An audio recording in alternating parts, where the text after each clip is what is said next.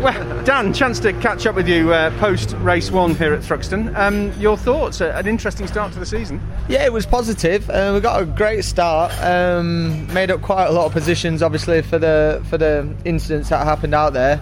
Um, I thought we were going to be mega uh, strong at the end of the race, but actually it was quite the opposite. So I should have capitalised on it a little bit more at the start.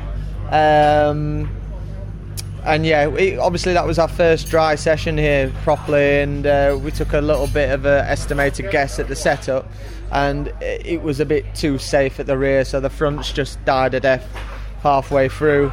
Um, so we made plenty of changes now, and it's just quite nice to get the first one under my belt and out the way. To be honest, we'll move forward. Um, so yeah, let's try uh, try and get up in the points in this next one. How bad was the tyre wear on the, the fronts, obviously? Yeah, huge for us. Um, like I say, it was just unexpected. I thought it was going to be the other way. Um, but I mean, after obviously taking the safety car out of it, after four flying laps, the fronts were, were really going downhill. So um, I think a few things to change for myself, driving style to try and help that as well. But uh, yeah, quite a few changes to the car. So I think we're, we're going to take a step forward this time. When you say changed your driving style, how do you mean? Are you going to go a bit more gung ho, a bit more aggressive?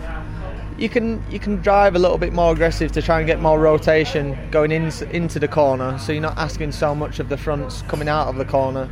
Uh, it's probably not the optimal lap time, but if it if it helps look after the fronts and they last another three laps, then that's where you're going to make the places up given what uh, happened in race one as well, particularly at the at the front uh, on that very first lap, you must be pleased you brought the, the car home with all the bits still intact, nothing else. Yeah, definitely. It's always a challenge in British touring cars. It's the first race of the season.